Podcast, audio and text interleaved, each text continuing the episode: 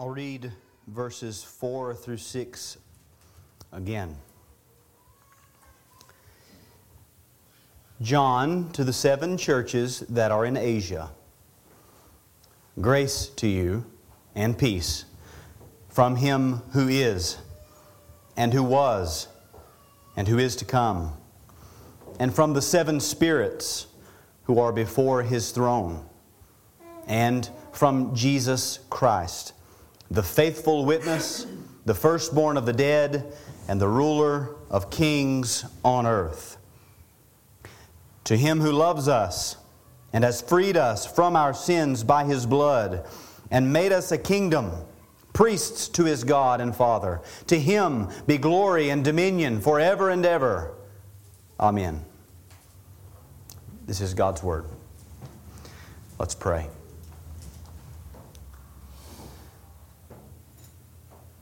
Father, we ask that you would add your blessing to the reading of your word, that you would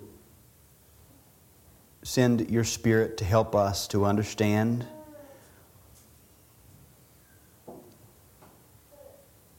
Lord, you are far greater than we can even imagine, than we can describe with words. Lord, you've made a great condescension, a great concession to us, and even revealing yourself in human language. And we struggle and we, we wrestle to comprehend these things, and, and we know that there will come a day when we will see you as you are in your Son. But until that day, we pray that you'd help us more and more as we look and behold through a glass dimly. I pray that you would give light to our eyes of faith, that these things that are written of you would be a great comfort to us. In Jesus' name we pray. Amen. You may be seated.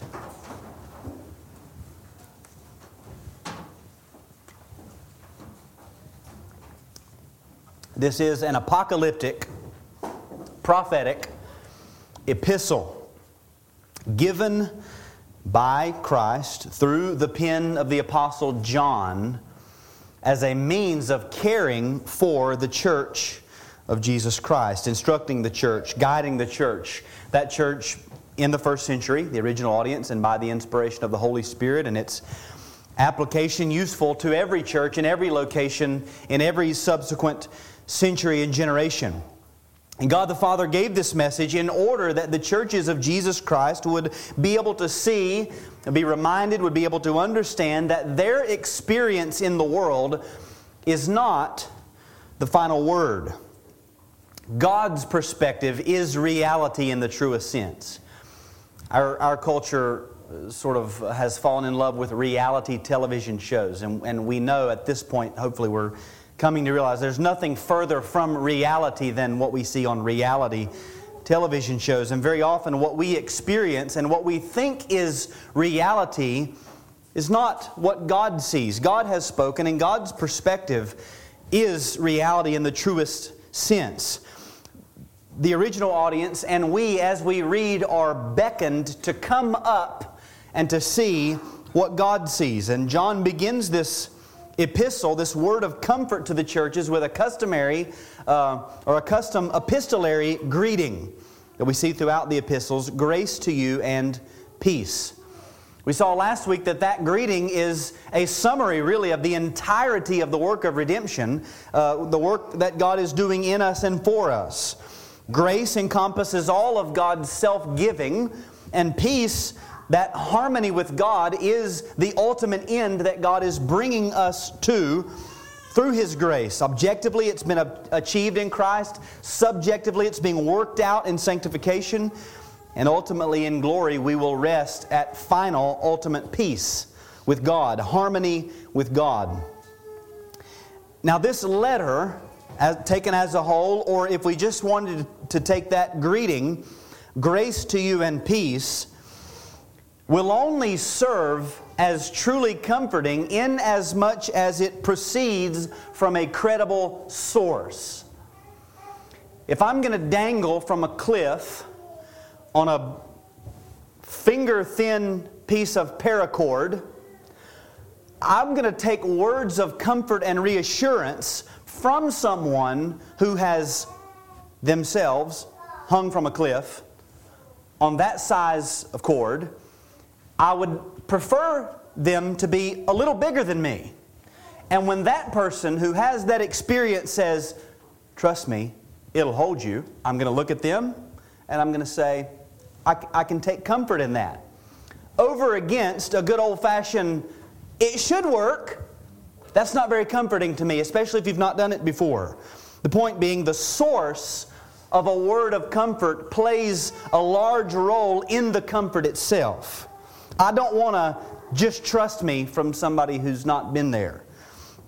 So, as we continue working our way through verse 4, we see that this letter and the grace in this letter that is meant to bring us to a place of subjective peace has a source.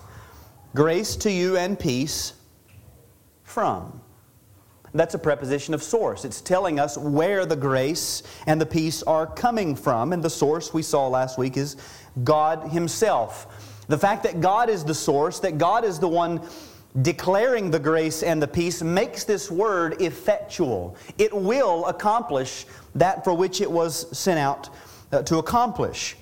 Now, all of the epistles, if you walk through them and you see this introductory greeting, grace to you and peace, grace to you and peace, or whatever form it takes, they all give us a source, and the source is always God. I think in every epistle, other than this one, the source is from God our Father and the Lord Jesus Christ. I might have missed one, but I think that's pretty much universal. God our Father and the Lord Jesus Christ, mentioning two persons of the Trinity. In the same way, John begins by describing for us the God from whom the grace and peace are coming. The God whose perspective we are to see in the letter. So we might ask, seeing that it is an apocalypse and seeing that it is prophecy and understanding that we're meant to see an otherworldly perspective, we might ask, well, who is this God? Is his perspective really a credible perspective? Is, is, does he have a view from which I can actually take comfort? Who is this God? And here we have John's answer, and he answers not using the customary two persons of the Trinity, God our Father and the Lord Jesus Christ. He actually gives us three characters, which makes the revelation exclusive in this regard. The three characters are delineated by the word from. So, character, character number one grace to you and peace from Him who is, and who was, and who is to come. And from the seven spirits who are before His throne. Or we might could render that the sevenfold Spirit who is before His throne. And from Jesus Christ, the faithful witness, the firstborn of the dead, and the ruler of the kings on earth. The book of the Revelation is exclusive in that Trinitarian language. And as we will see, as we work our way through the book, that this book is supremely theological. One, one commentary that I have, the, the subtitle is The Revelation as Canonical Capstone. This is the book that caps off all of Scripture, and its theology is actually a capstone. That author, Brian Tabb, says that God is utterly supreme and central in the apocalypse. We don't come to the apocalypse first and foremost to learn what's going to happen at the end. The book is about God. It's revealing God to us, as we've seen in the person of Jesus Christ, and yet at the same time, it is supremely practical, written to seven actual churches and to be used by all churches. So it, it behooves us to go slowly at this point and really delve into this God. The whole point and the whole purpose of the letter is rooted in God. If this God is not a credible source, there's no comfort here. The same goes with all of Scripture. All of Scripture is meant to reveal God to us, to bring us to understand God. But if this God is not a credible God, then we've not gained by learning of this God. And so I want to take this Trinitarian formula one step at a time. And so we begin with this first character, him who is and who was and who is to come. Now, if we have just a little bit of a glimpse or, or understanding of, of Trinitarian theology, even if we don't know a whole lot, we could come to the end and we could say, well, there's Jesus Christ. So we've got God the Son. Right before that, we've got the seven spirits. Now, that's an odd to us. That, that's an odd way to think. But if I see the word spirit, I might could say, well, let's assume that that's the Holy Spirit. Having read the other epistles, seeing this greeting from God the Father and our Lord Jesus Christ. I'm going to assume it's from God. I've got the seven spirits or the sevenfold spirit. Let's just assume, for this week at least, that that's a reference to the Holy Spirit. So if I've got God the Son, and I've got God the Holy Spirit, then the first reference, Him who is and who was and who is to come, is a reference to God the Father. He's the only one left. And you can hear implicit in that language, or in that title, distinct references to time who is, who was, and who is to come. And so we are to see from the outset that God the Father is the eternal one. Now, that doesn't mean that the Spirit is not eternal or that the Son is not eternal, but what John wants us to see here specifically is, is the outworking of the eternality of God the Father. As our confession says, God is infinite in being and perfection. To be infinite means to be without limit without bound with regard to space and time. And so, if God has no limit with regard to time, we call that eternal. God is eternal. We see in Genesis 21 33, he is referred to as the Lord, the everlasting God. And in Romans 16 26, he's called the eternal God. Remember that time as we know it, is a creature. God is outside of time because He created time. Time had a beginning, time will have an end.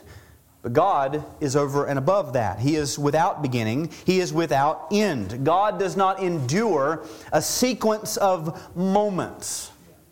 God is, has never been at one moment patiently awaiting the arrival of the next moment and the next and the next. That would make God the servant of time. And He's not the servant of any creature. He stands over time. Time, as it were, waits on God.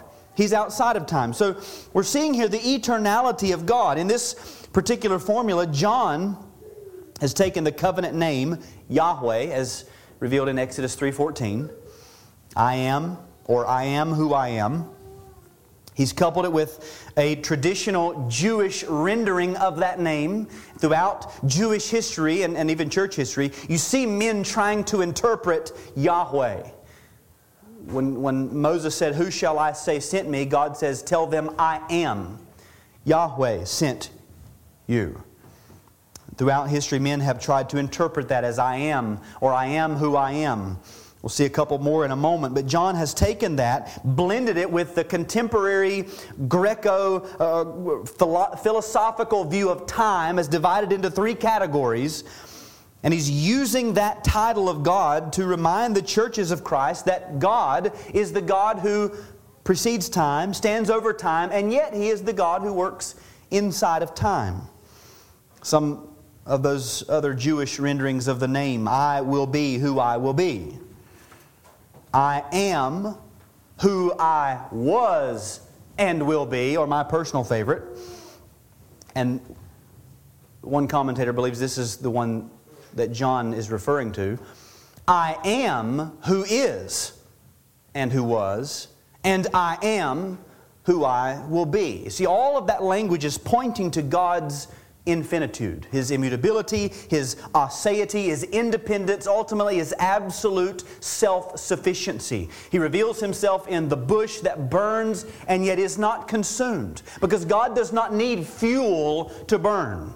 He picks an object, sets it on fire, and doesn't consume it to show that he is at one and the same a consuming fire, yet he does not need to consume fuel to burn. He's absolutely self sufficient.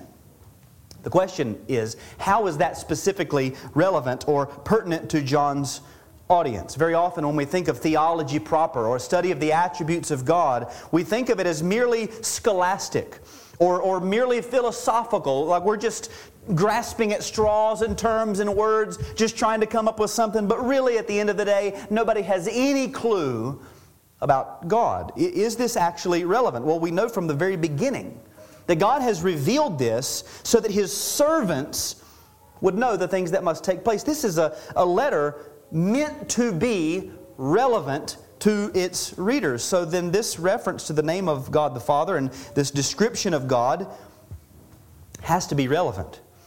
From the very outset, John wants these seven churches and all churches, by the inspiration of the Spirit, to remember that in spite of their cultural situation, they can take comfort in God's contemporary presence, His historical existence, and His future appearance. And those are the three headings that I want to use to just walk through this description of God the Father.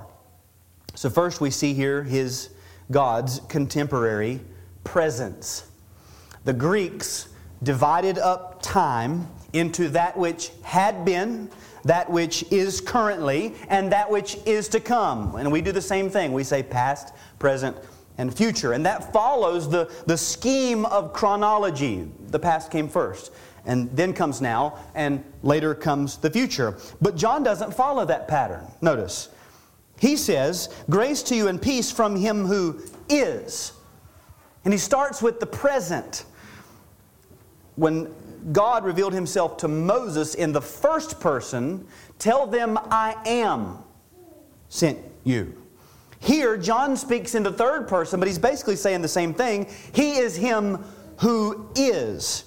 And he uses the verb for being or to be, and he places it in an unqualified, ever present state, always now. And what that does is puts God in a category all of his own. He doesn't need any other qualifier. He is. For me, I have to distinguish myself. I can't say I am. That's a lie. If I say I am without qualification, that's a lie. I can say I am Paul to distinguish me from other human beings. I can say I am 33 years old to place myself in the, the scheme of time. I can say I am here in Hiddenite, North Carolina to mark out my geographical location. I can say I am delighted to be here to clearly explain my emotional state amidst a plethora of other emotional states that I might find myself in at any point in time. But of God, these things don't have to be said. He doesn't need any other qualifier except He is or I am. There's none like God. He says in Isaiah 45 and verse 5, I am the Lord, and there is no other. Besides me, there is no God. He doesn't have to say anything else, but I am. He's not getting any older. He doesn't say, have to say, I am this many years old. If time extended this far, a hundred billion years into the past. God is not any older today than he would have been in eternity. And in a hundred billion years into the future, God will not be any older. He simply is. He doesn't have an age. Psalm 90, verse 4 says, For a thousand years in your sight are but as yesterday when it is past, or as a watch in the night. A lot of people really get hung up on that a thousand years is a day in the New Testament. This is its root.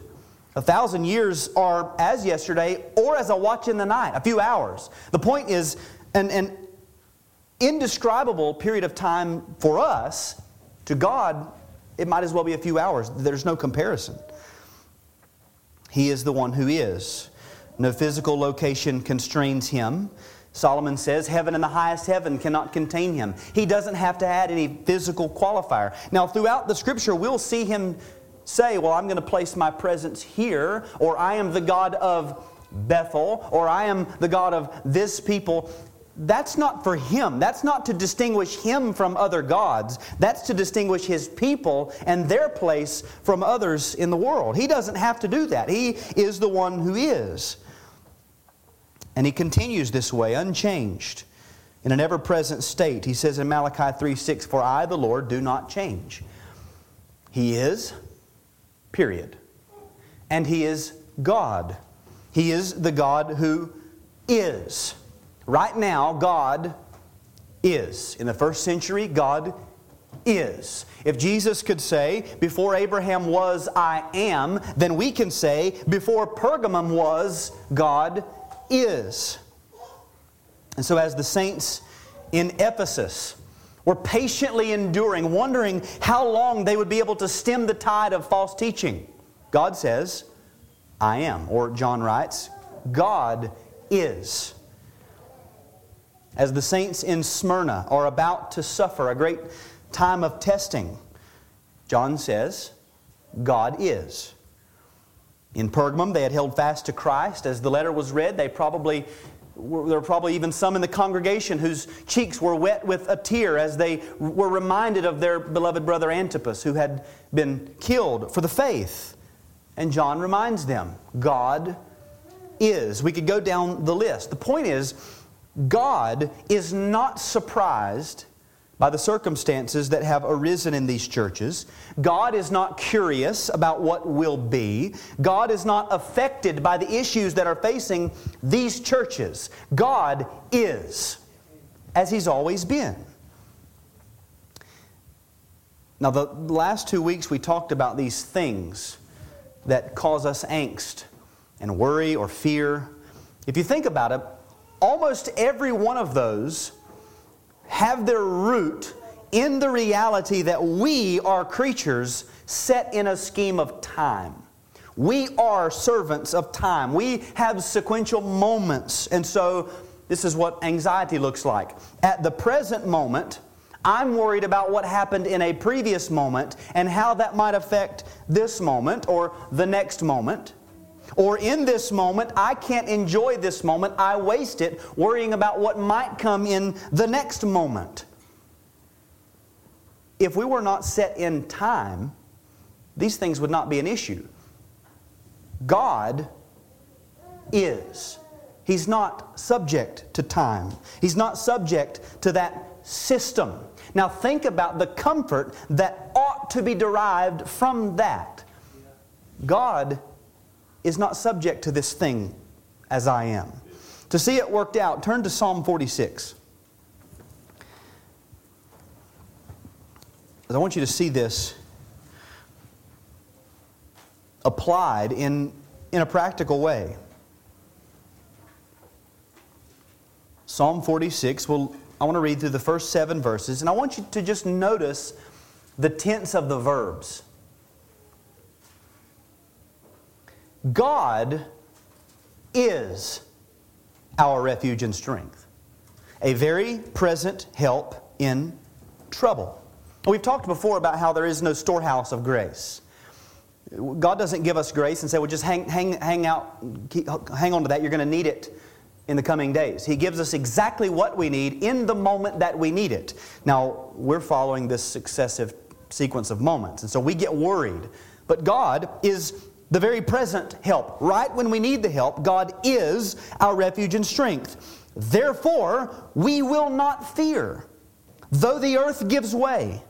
Though the mountains be moved into the heart of the sea, though its, waters roar and foam, though the mountains tremble at its swelling.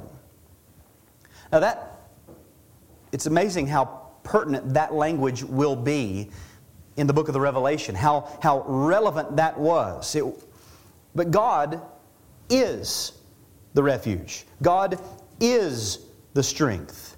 When these things happen, He is the refuge. Now, if these things are happening, well, we'll continue reading. Verse 4 There is a river whose streams make glad the city of God, the holy habitation of the Most High. God is in the midst of her, she shall not be moved. God will help her when morning dawns. The nations rage, the kingdoms totter. He utters his voice, the earth melts. The Lord of hosts is with us. The God of Jacob is our fortress. If the nations are not raging, if the kingdoms are not tottering, if the mountains are not trembling, the waters are not foaming, the mountains are not moved into the heart of the sea, if the earth is not giving way, I don't need a refuge. while these things are happening over here, my refuge is not the fact that God might come and make all of this go away. My refuge is that in all of that, God is. I don't need a refuge if I'm not seeking refuge from something. And very often we think that the refuge is God coming and getting us out. That's not the refuge. The refuge is us going to God in that and finding the refuge in the God who is. And there's no wait with God. See, I don't have to, in a time when I might need a refuge, I don't have to say, well, I would go to God, but I'm pretty sure Christy's going to God right now. So whenever he gets done dealing with her, then maybe I'll go if somebody doesn't jump in line before me. There's no wait, there's no line, there's no elevator music and advertisements playing as I wait for God to pick up the other line. I, there's no call ahead seating. He is the present help, He is the refuge in the moment that I need the refuge. That's the God who is. Now we might begin to wonder what about this language of wait on the Lord and be of good courage? Are we not supposed to wait upon the Lord? Does that not mean that when things get rough, I just sit and just hope that He shows up at some point. Remember that waiting upon the Lord is not twiddling your thumbs, hoping that God shows up. Waiting upon the Lord is moving quickly through every means of grace that He's given to be at His side. It's getting near to the God who is, and as He is, there He is, our refuge. There He is, our rock, our help. It's Him. It's being near to Him, even though all of the world is raging. It's by faith, exiting the realm of sequential time finding our place at the feet of the Ancient of Days and finding repose in Him, comfort in Him, not in the outworking of our circumstances. Him. That's God's perspective. God says, You've got to come out of the world, come out, rise above that, and see what I'm seeing. I'm the refuge. Even though all of that is happening, He is the God who is the refuge, he, because he is the God who is. Paul says in Colossians 3 If then you've been raised with Christ, seek the things that are above, where Christ is, seated at the right hand of God. Set your minds on things that are above, not on things that are on earth. That, that's it. I'm here physically, I have to be here. But by faith, I can set my mind upon a heavenly perspective. Throughout the scriptures, the Spirit inspired authors are speaking in language as a condescension from God to bring people who are enveloped in this sea of ever fluctuating issues Waves upon waves upon waves. The tide comes in and the tide goes out. It's up and it's down. It's up and it's down. That's where we live. The scriptural authors are writing so that by faith the Spirit can bring us up, up, up above all of that and rest in the God who is. He's not, he's not subject to that. Now, what that perspective does is it takes things that don't matter and reveals to you just how much they don't matter. See, when we're down here and we're looking at things, all we see is that thing in front of our face. We can't see the other side of it. And, and all of a sudden, it means a whole lot more than it ought to mean. But when we are able to come above from God's perspective and see that there's literally nothing on the other side of that, all of a sudden that thing that we thought was so important, it's completely irrelevant. It doesn't matter anymore. The other side of that would be this perspective, taking refuge in the God who is, helps us to see things that we thought were pretty insignificant. When we can rise above them and we're able to see all that is going to flow from them, we see that they are actually far more important than we thought they were. We finally get a heavenly perspective, an eternal perspective. So we might look at a child and say, well, that's just a child. I'll explain the gospel from time to time. I'll deal with them in a, in a fairly general way. But if we could see God's perspective, that that's not just a child, that is a patriarch of generations to come. Eternity hangs in the balance for a multitude from that one child. All of a sudden, the discipleship of one child becomes a thing that transcends time because we get God's perspective. So, as a church, we, we do the same thing where we distinguish ourselves. We are Covenant Bible Church, we have a name and a sign. We do that simply to distinguish ourselves from other churches for uh, information purposes, if people wanted to know where we are, how to get a hold of us, how to find us. But God is, and, and He's the one with whom we have to do. Being known by Him is really all that matters having His presence in our worship services, not pews full of visitors. We, we would love that, but that's not the most important thing.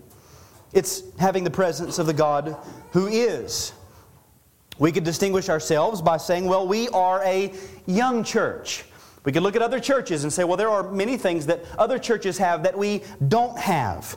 That as a young church, we have great potential for good, but we also have great potential for years of bad.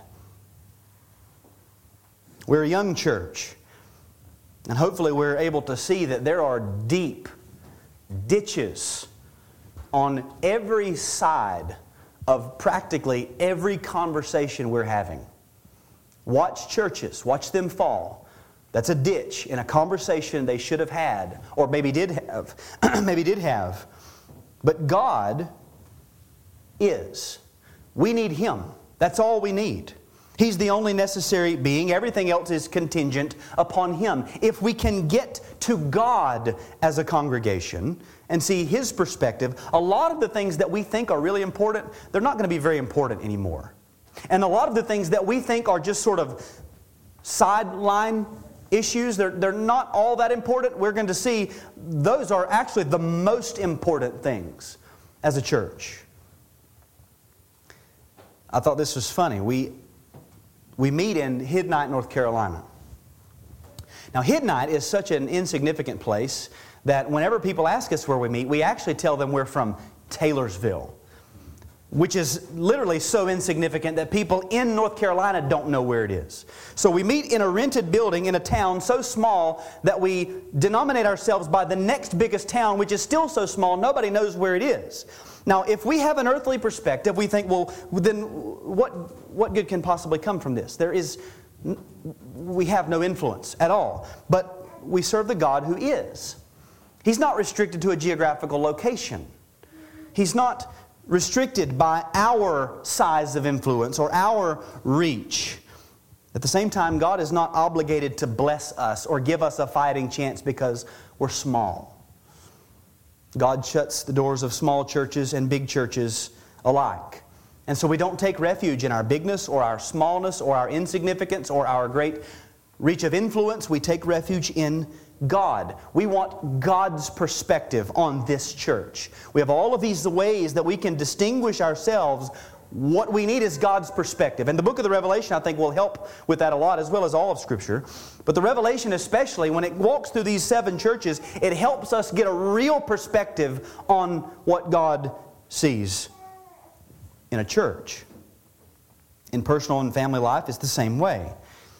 We have a lot of questions, a lot of things happening with us all. It just seems like something constantly. Now, if you dwell there, you're never going to find peace. If that's where you're living, we talked about all of the issues. If that's where you are, there, there's not going to be any peace. But if you remember that God is the God who is, and you take refuge in Him, there you will find grace that will lead you to peace. It's waiting upon the Lord that is the pathway to peace because God is our peace. He's the peace of His churches. Whether that church is seated in the midst of Babylon, whether that church is in the midst of Rome, whether that church is in the midst of communist China or socialist America, God is. And it doesn't matter. God's not changed. The present being of God is not changed or altered by the specific cultural circumstances that come and go and come and go throughout the generations. We've, we've seen in recent days as evangelicals just erupt in, in flabbergastedness when apostates apostatize. God doesn't change when apostates apostatize. God doesn't change when saints are burned at the stake. He's not changed in any of that. He is the one who is right now, at this moment. God remains as He has always been throughout the ages. That's where the comfort is. We go to Him and find that comfort, not in the fact that He fixes our circumstances. And that's where John starts, not in the past, but now, in the present. He wants to comfort the saints now with the God who is. What God has done in the past, we need to know, we need to see. What God will do in the future, we trust by faith He will continue to be who He's always been, but by addressing His contemporary presence first. We see that God, or that John, and God the Holy Spirit inspiring John, desires that the churches be comforted right now. We'll see how that works in a minute. The second thing we see is God's historical existence. His historical existence. It's always good to know that God is present with us, but our view of God might be reduced in our own minds if we begin to think that God has just now arrived on the scene. It's always strange if you work at a for an employer and you've been there for a long time, it's always strange if they bring in a new boss from the outside Everybody just immediately hates the new boss. What are you doing here? What, where, where, did you come from? What do you know about us? You don't know how faithful I've been. You don't know how hard I worked to get inside with that last boss, and now you're here and that messes up everything. It takes people a while because we just wonder if they actually have the experience with the way things have been working to do a good job. And it might be the same with God. We might say, well, sure, He's a present help, but God, where have you been? How did things get to be the way they are? Have you been brought up to speed with the current situation? Are you able to handle it? God, we take the opinion or, or the, the objection of Martha. God, if you had been here, my brother would not have died. If you would have been here, things would not have been the way that they are. The God of the Bible, John's God, can't be charged that way. He he's not charged with tardiness or negligence. Nobody needs to fill him in on the circumstances or bring him up to speed, for he has been and always has been before all things. He's been present in every moment of time leading up to the present hour, regardless of what trials may or may not be. That's what we see in these words grace to you and peace from him who is and who was. Just as it could be said at any point in history, God is, so also at any point in history it could be said God was. John uses the same verb to be, but here he places it in an unqualified, incomplete past tense. He just was. Turn around, look backwards, God was. In other words, God is the one who's always been. There's never been a time when God was not and had not always been. From an eternal perspective, this phrase addresses the reader at any point in history and dares them to turn around and look back at any point prior to the present point and reminds them that God was. Pick a point. God was.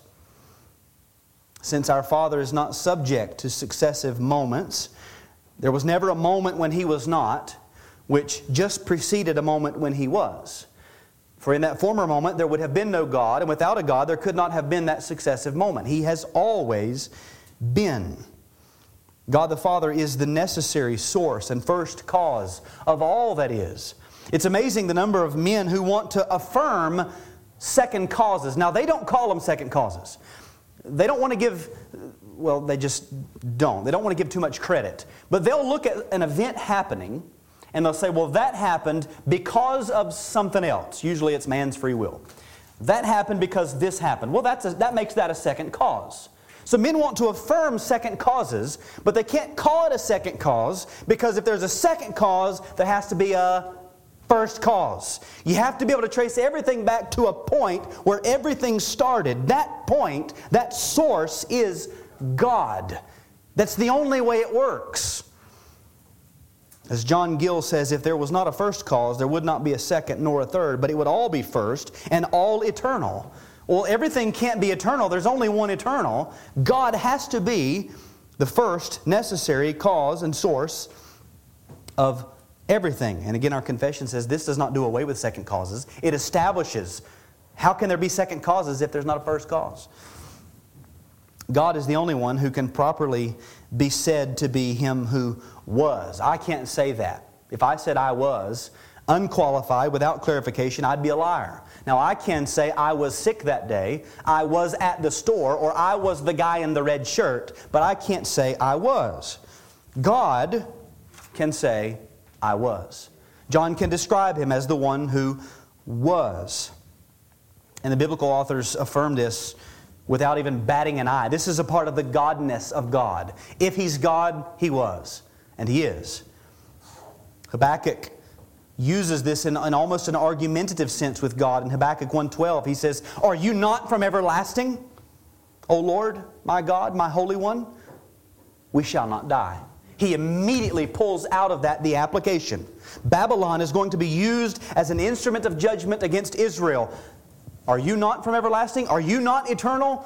Then there will be a remnant, there will be a preservation. Now consider the relevance of that kind of thinking to the churches in the first century in a time of increasing difficulty. Things are getting worse and worse and worse. They could say with Habakkuk, Are you not from everlasting, O Lord, my God, my Holy One? We shall not die. God is Him who was, always and forever.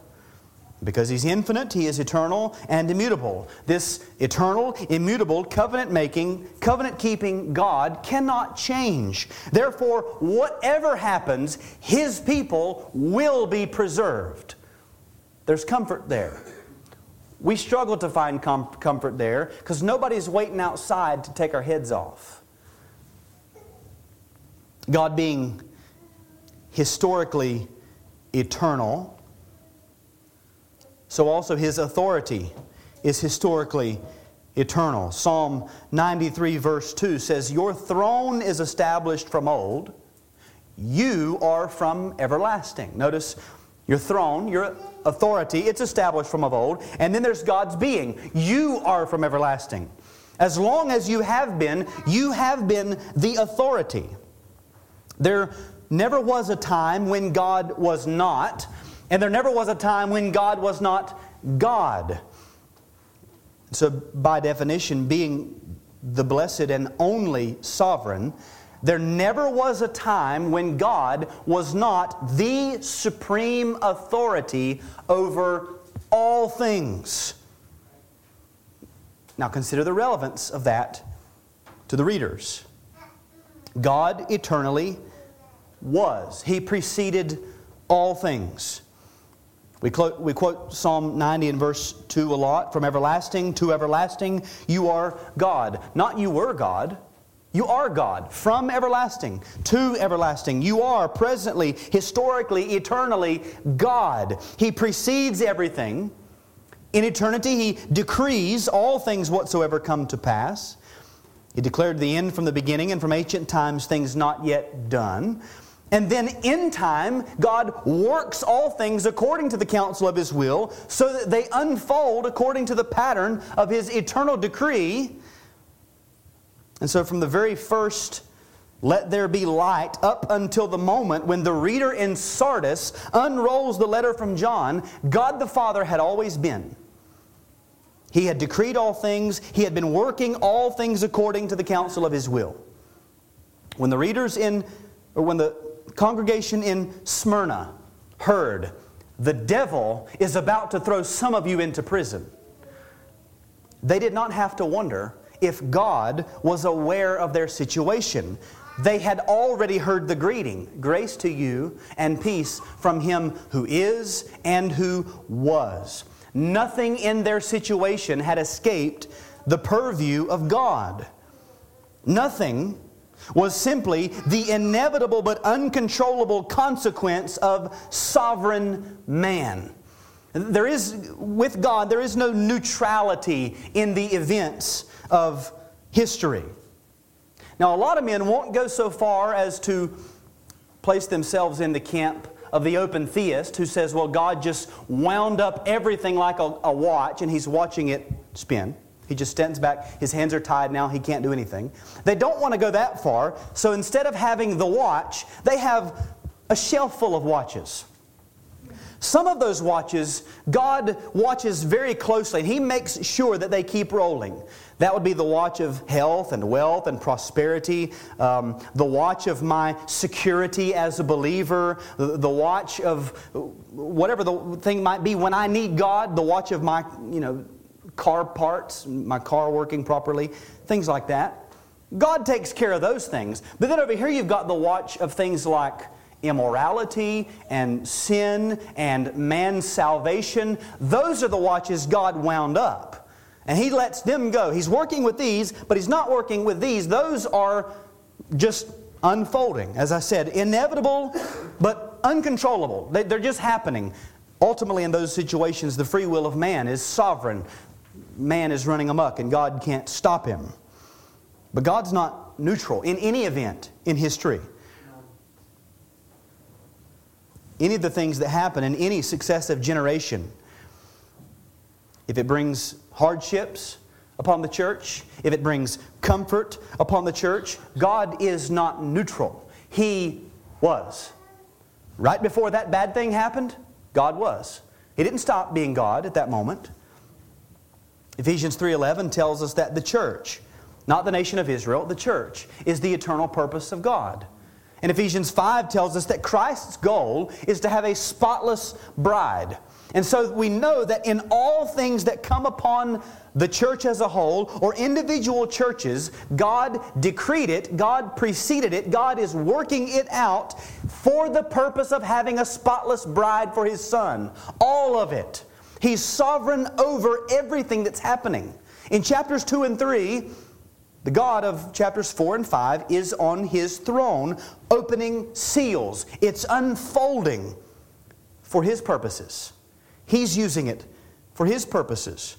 And that should be a comfort to us, no matter what happens. God was before it happened, and God is now that it's happening. We quote Psalm 90, verse 2, a lot from everlasting to everlasting, you are God, but notice the context. Psalm 90, verse 1 Lord, you have been our dwelling place in all generations. Before the mountains were brought forth, or ever you had formed the earth and the world, from everlasting to everlasting, you are God. See, knowing that God is and that God was reminds them God's people have had a dwelling place in every generation. It's not God's working out that is our dwelling place, it is God who is our dwelling place.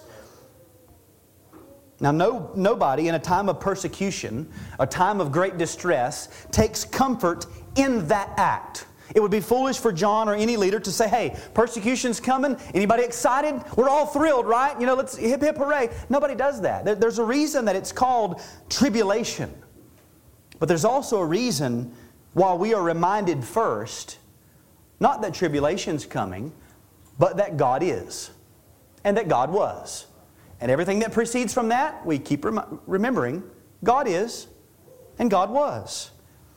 We take comfort in the God who has sovereignly brought all things to pass. He is Him who was. The third thing we see is God's future appearance.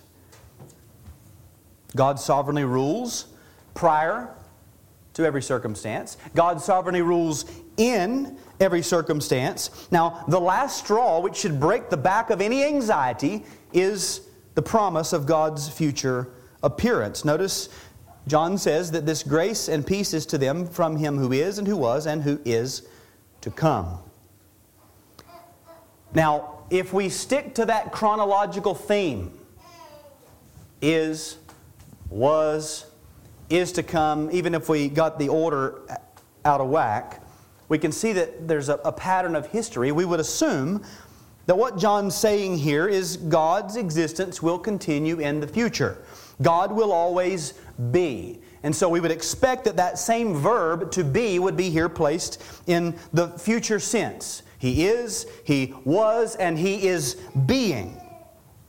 Now, that fact is true. God is eternal, God is immutable, He will always be. There will never be a time when God is not. But the language here doesn't actually say that.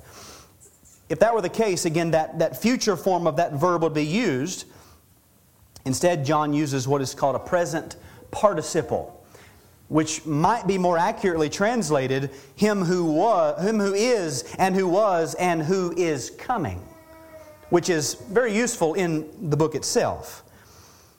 John's audience, and even the Jews, prior to the coming of Christ, were expectant of God's coming at some point in eschatological judgment. Remember the lenses through which we read the scriptures.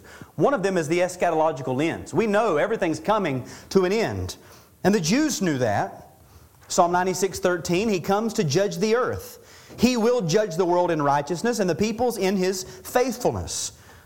You probably thought Paul just came up with that on Mars Hill. No, Paul read his Bible. He will judge the world in righteousness by a man.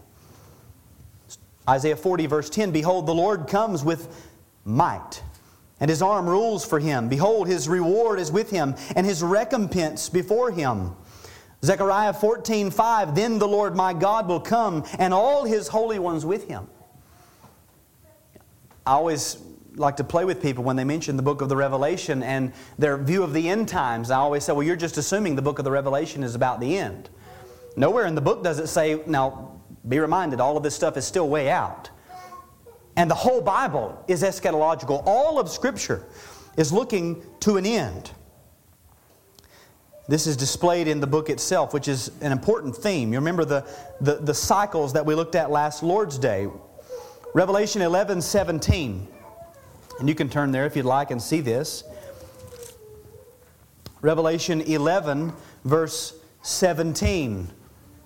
We give thanks to you, Lord God Almighty, who is and who was, for you have taken your great power and begun to reign.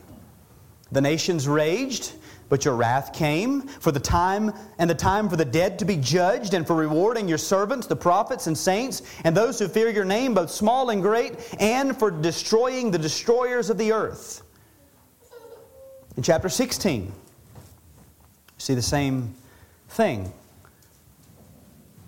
Verse 5 I heard the angel in charge of the waters say, Just and you just are you, O Holy One, who is and who was, for you brought these judgments.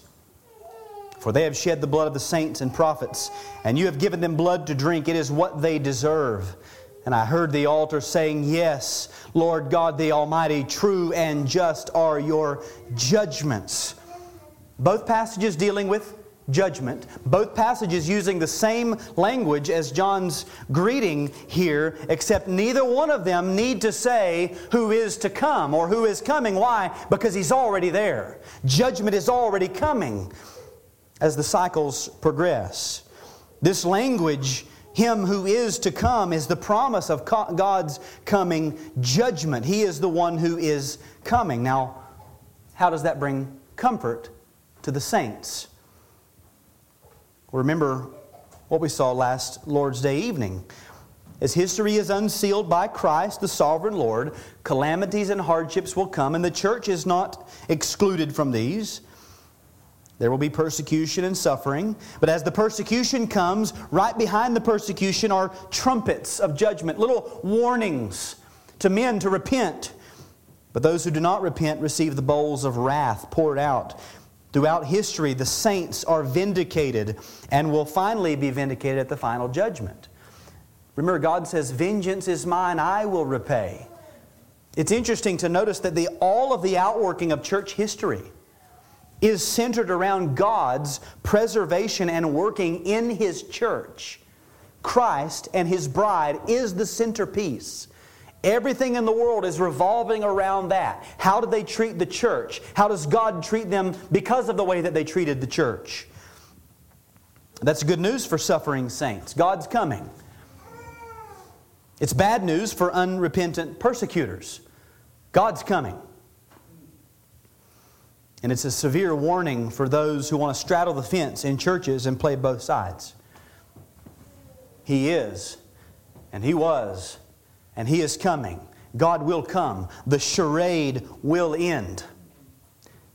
And He is, and He was, and God's not fooled even now. But He's given more time to repent. Remember the parable of the persistent widow. If the unrighteous judge will act, how much more surely will God come and vindicate His own glory and His saints? He will come in judgment. And remember who we're dealing with at this point. We're dealing with God the Father. A man running through the woods with a machete at a small child would be a very fearful thing unless that child has been backed into a thicket by a poisonous snake and that man is her father. That's not a fearful thing, that's a comforting thing. The coming of God in judgment is a fearful thing unless He is your Father. Then it's a word of comfort. And this comfort is not something that we have to wait for because He is the God who is, and the God who was, and the God who is to come. One of the blessings of the gospel is, is that we can have this already but not yet experience with this comfort from God the Father, which elevates us even now above our present circumstances so that we can take refuge in Him. By nature, we are rebels, but by sending His own Son in our likeness and executing judgment on Christ, God the Father has condemned sin in the flesh. So the justice of the Father has been satisfied by the work of the Son. And by faith in Christ, we are united to Him by His Spirit. And by faith, we can set our hearts and our minds where Christ is, seated in the heavenlies. And so while we still dwell physically on this earth, we can take spiritual refuge in the God who is, and who was, and who is to come. No matter what, our Father is always presently near and is always coming. That's comfort to churches who are suffering. So hopefully you can see that God's existence and God's attributes are not divorced from relevant application. God is who He is, and that is unaffected by anything else. But that doesn't mean that God, being who He is, is severed from His people and their present needs. It's not as though the Son ran off on some fool's errand and the Father is just footing the bill. No, God the Father, He who is and who was and who is coming, is personally invested and involved in the history of His people. Has He ever let one fall by the wayside? No. Jesus said, My Father who has given them to me is greater than all, and no one can snatch them out of His hand. Is God sure to vindicate His people? Yes. Then that means we don't have to wait for comfort. We can take comfort now in the God who is. Let's pray.